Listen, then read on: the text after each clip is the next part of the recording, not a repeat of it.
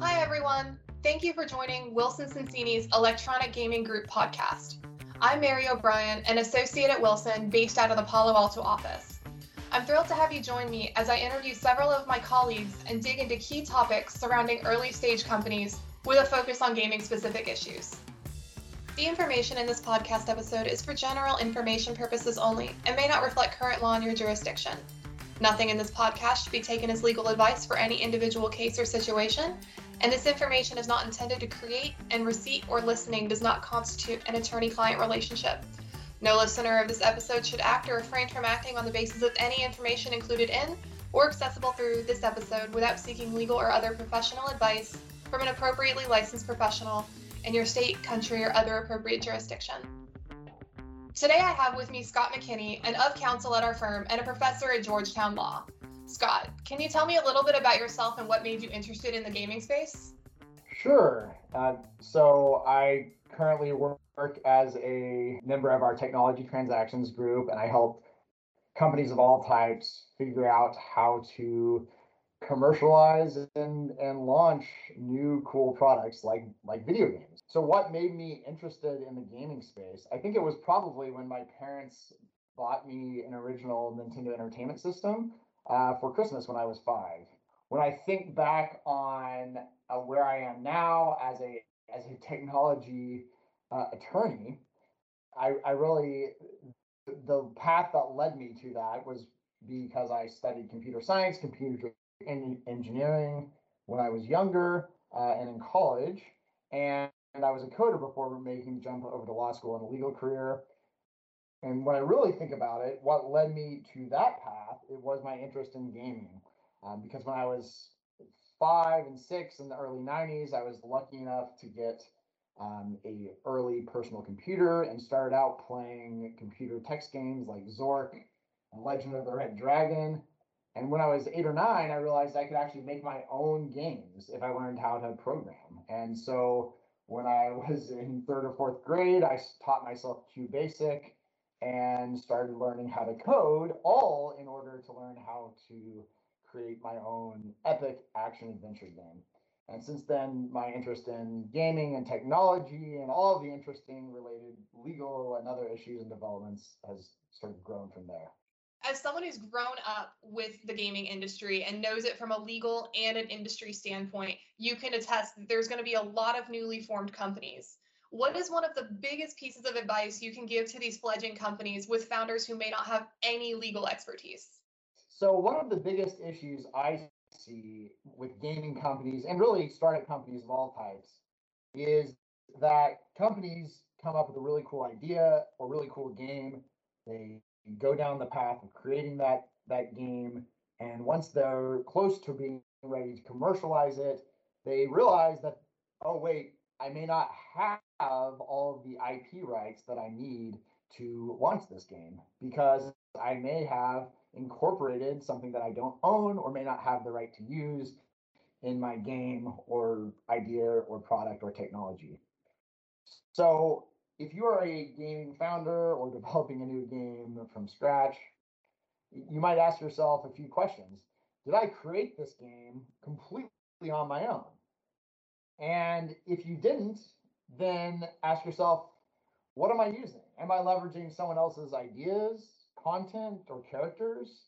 Have I taken parts of code from my friends, from the internet, from the database at the job I was working at before I started creating the game? Or is my game or idea just inspired by something else? Have I not really borrowed something outright, but have I just got a general idea that I built upon in the form of a really cool new game? If a founder does leverage a third party's intellectual property, how do they secure the proper rights? That's a great question, Mary. If a founder does end up leveraging third-party IP rights, either intentionally or unintentionally, how can you secure them?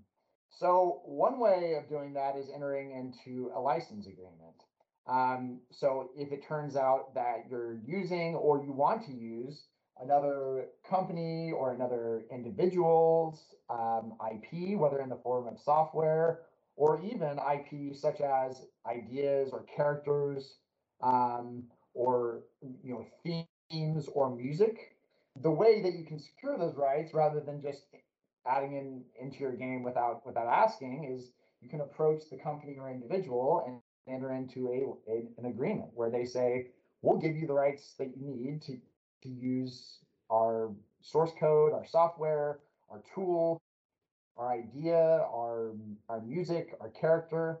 And in exchange for that, why don't you give us a license fee or some small amount of the revenue that you know is related to your game or the commercialization of your game or your gaming platform.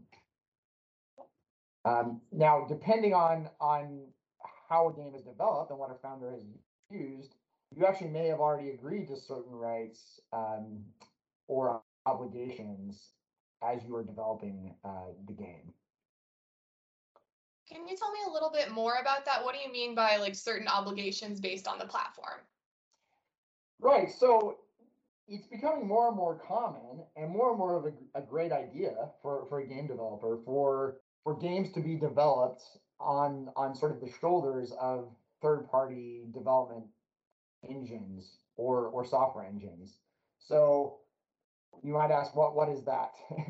So that the idea of an engine is software that's created by someone else, often a large gaming or development company that really offers the building blocks of the game. So it allows you to reuse these tools or this environment that's been created and engineered and re-engineered and improved and upgraded over time by a large team of really skilled developers.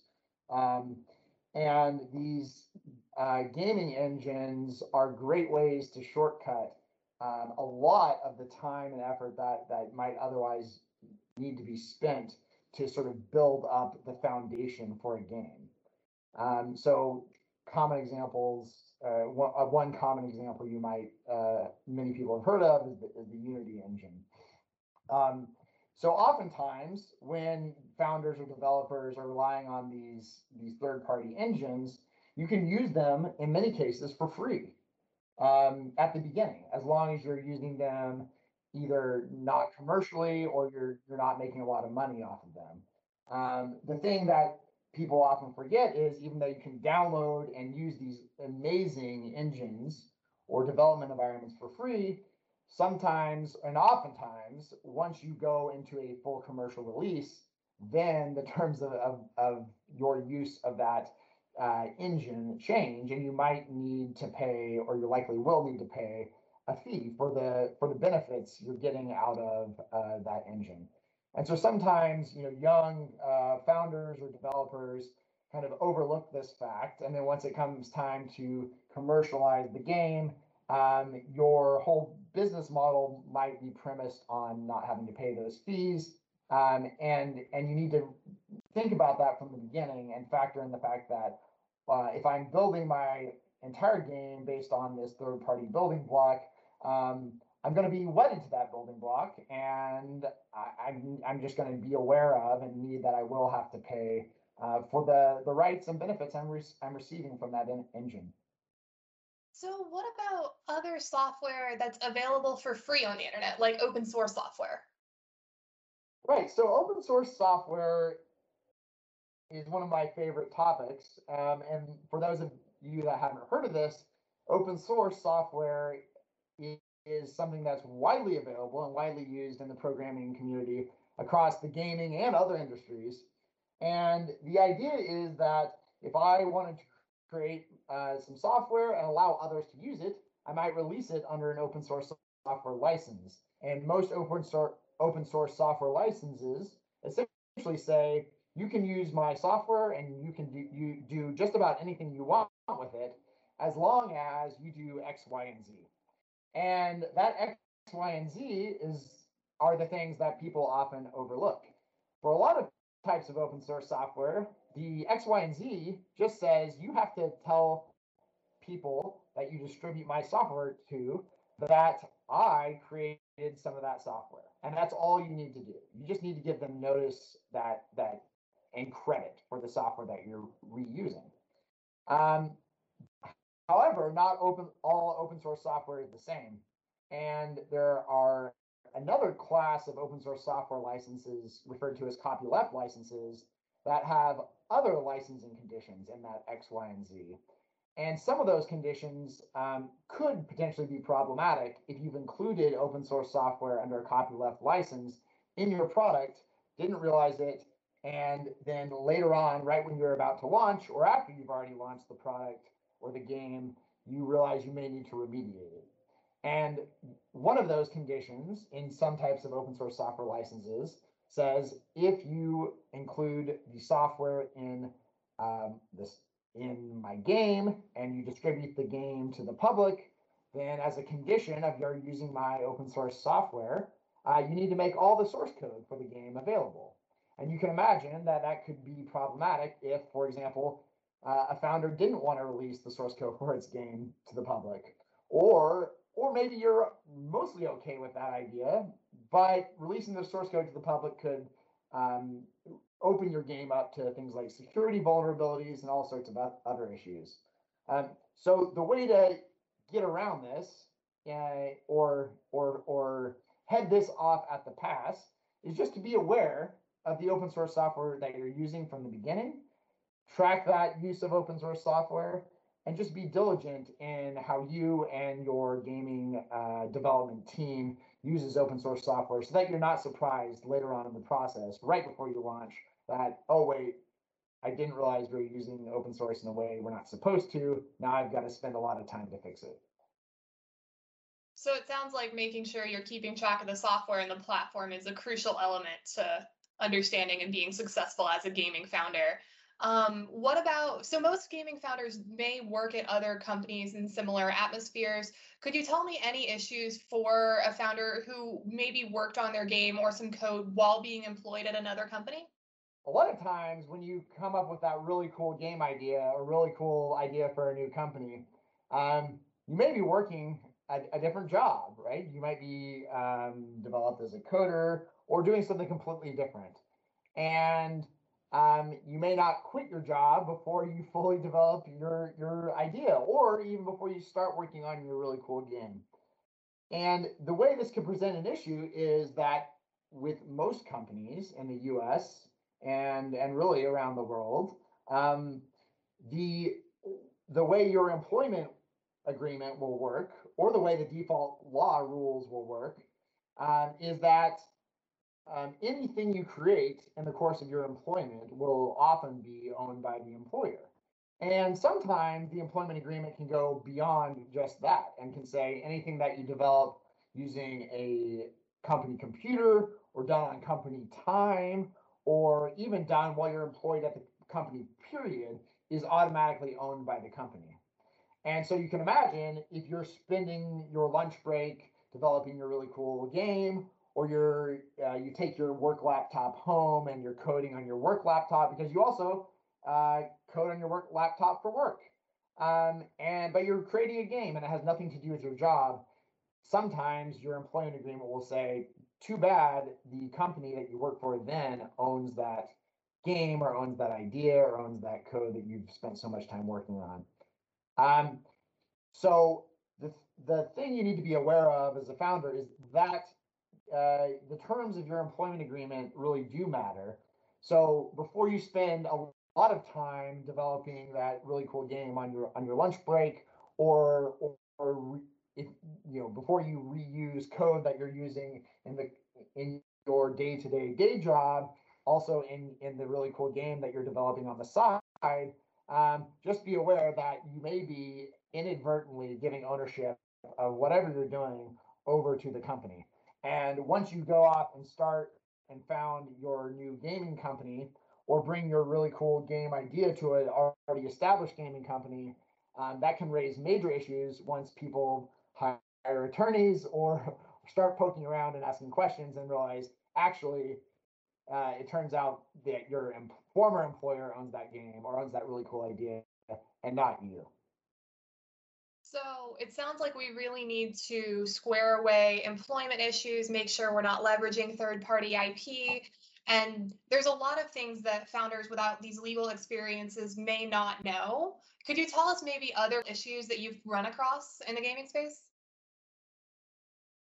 Sure. Another issue that we run into in the gaming space is that once you've found a company, particularly with video game companies, it's often the case that a founder is really on the ground doing a lot of the actual development of the game. Because anyone that's founding a new gaming company, in many cases, is came up with the idea by themselves or with their other founders, and so you may be on the ground coding or coming up with new characters or story design, and spending lots and lots of time developing this really valuable property. The thing that people often forget to do, though, is to enter into an agreement between yourself and the other founders and the company, the legal entity itself, that says that entity either owns all of that IP and software that you've been working on, or has all the rights it needs to use it. And how this can be an issue, you might say, well, I'm the founder. Why do I need to have a formal legal document? The sad reality is a lot of times founders leave, fights happen, things come up. And if that ever does happen for your company, you want to make sure that you aren't inadvertently giving away, a third of your game, or a third of your game isn't leaving when one of the three founders walks out the door. So it's important to square that away early on, so that you don't have a cloud over the ownership of the IP that's been, integrated into a game prior to either, beginning or really getting down the road of the development of your gaming company and your game itself. Awesome. Well, thank you for your time today, Scott. Wilson Sonsini advises a wide variety of clients in this gaming industry. If you'd like more information, or if you have any questions about legal issues arising in the gaming space, please don't hesitate to reach out to any member of our Electronic Gaming Group. Thanks for tuning in, everyone.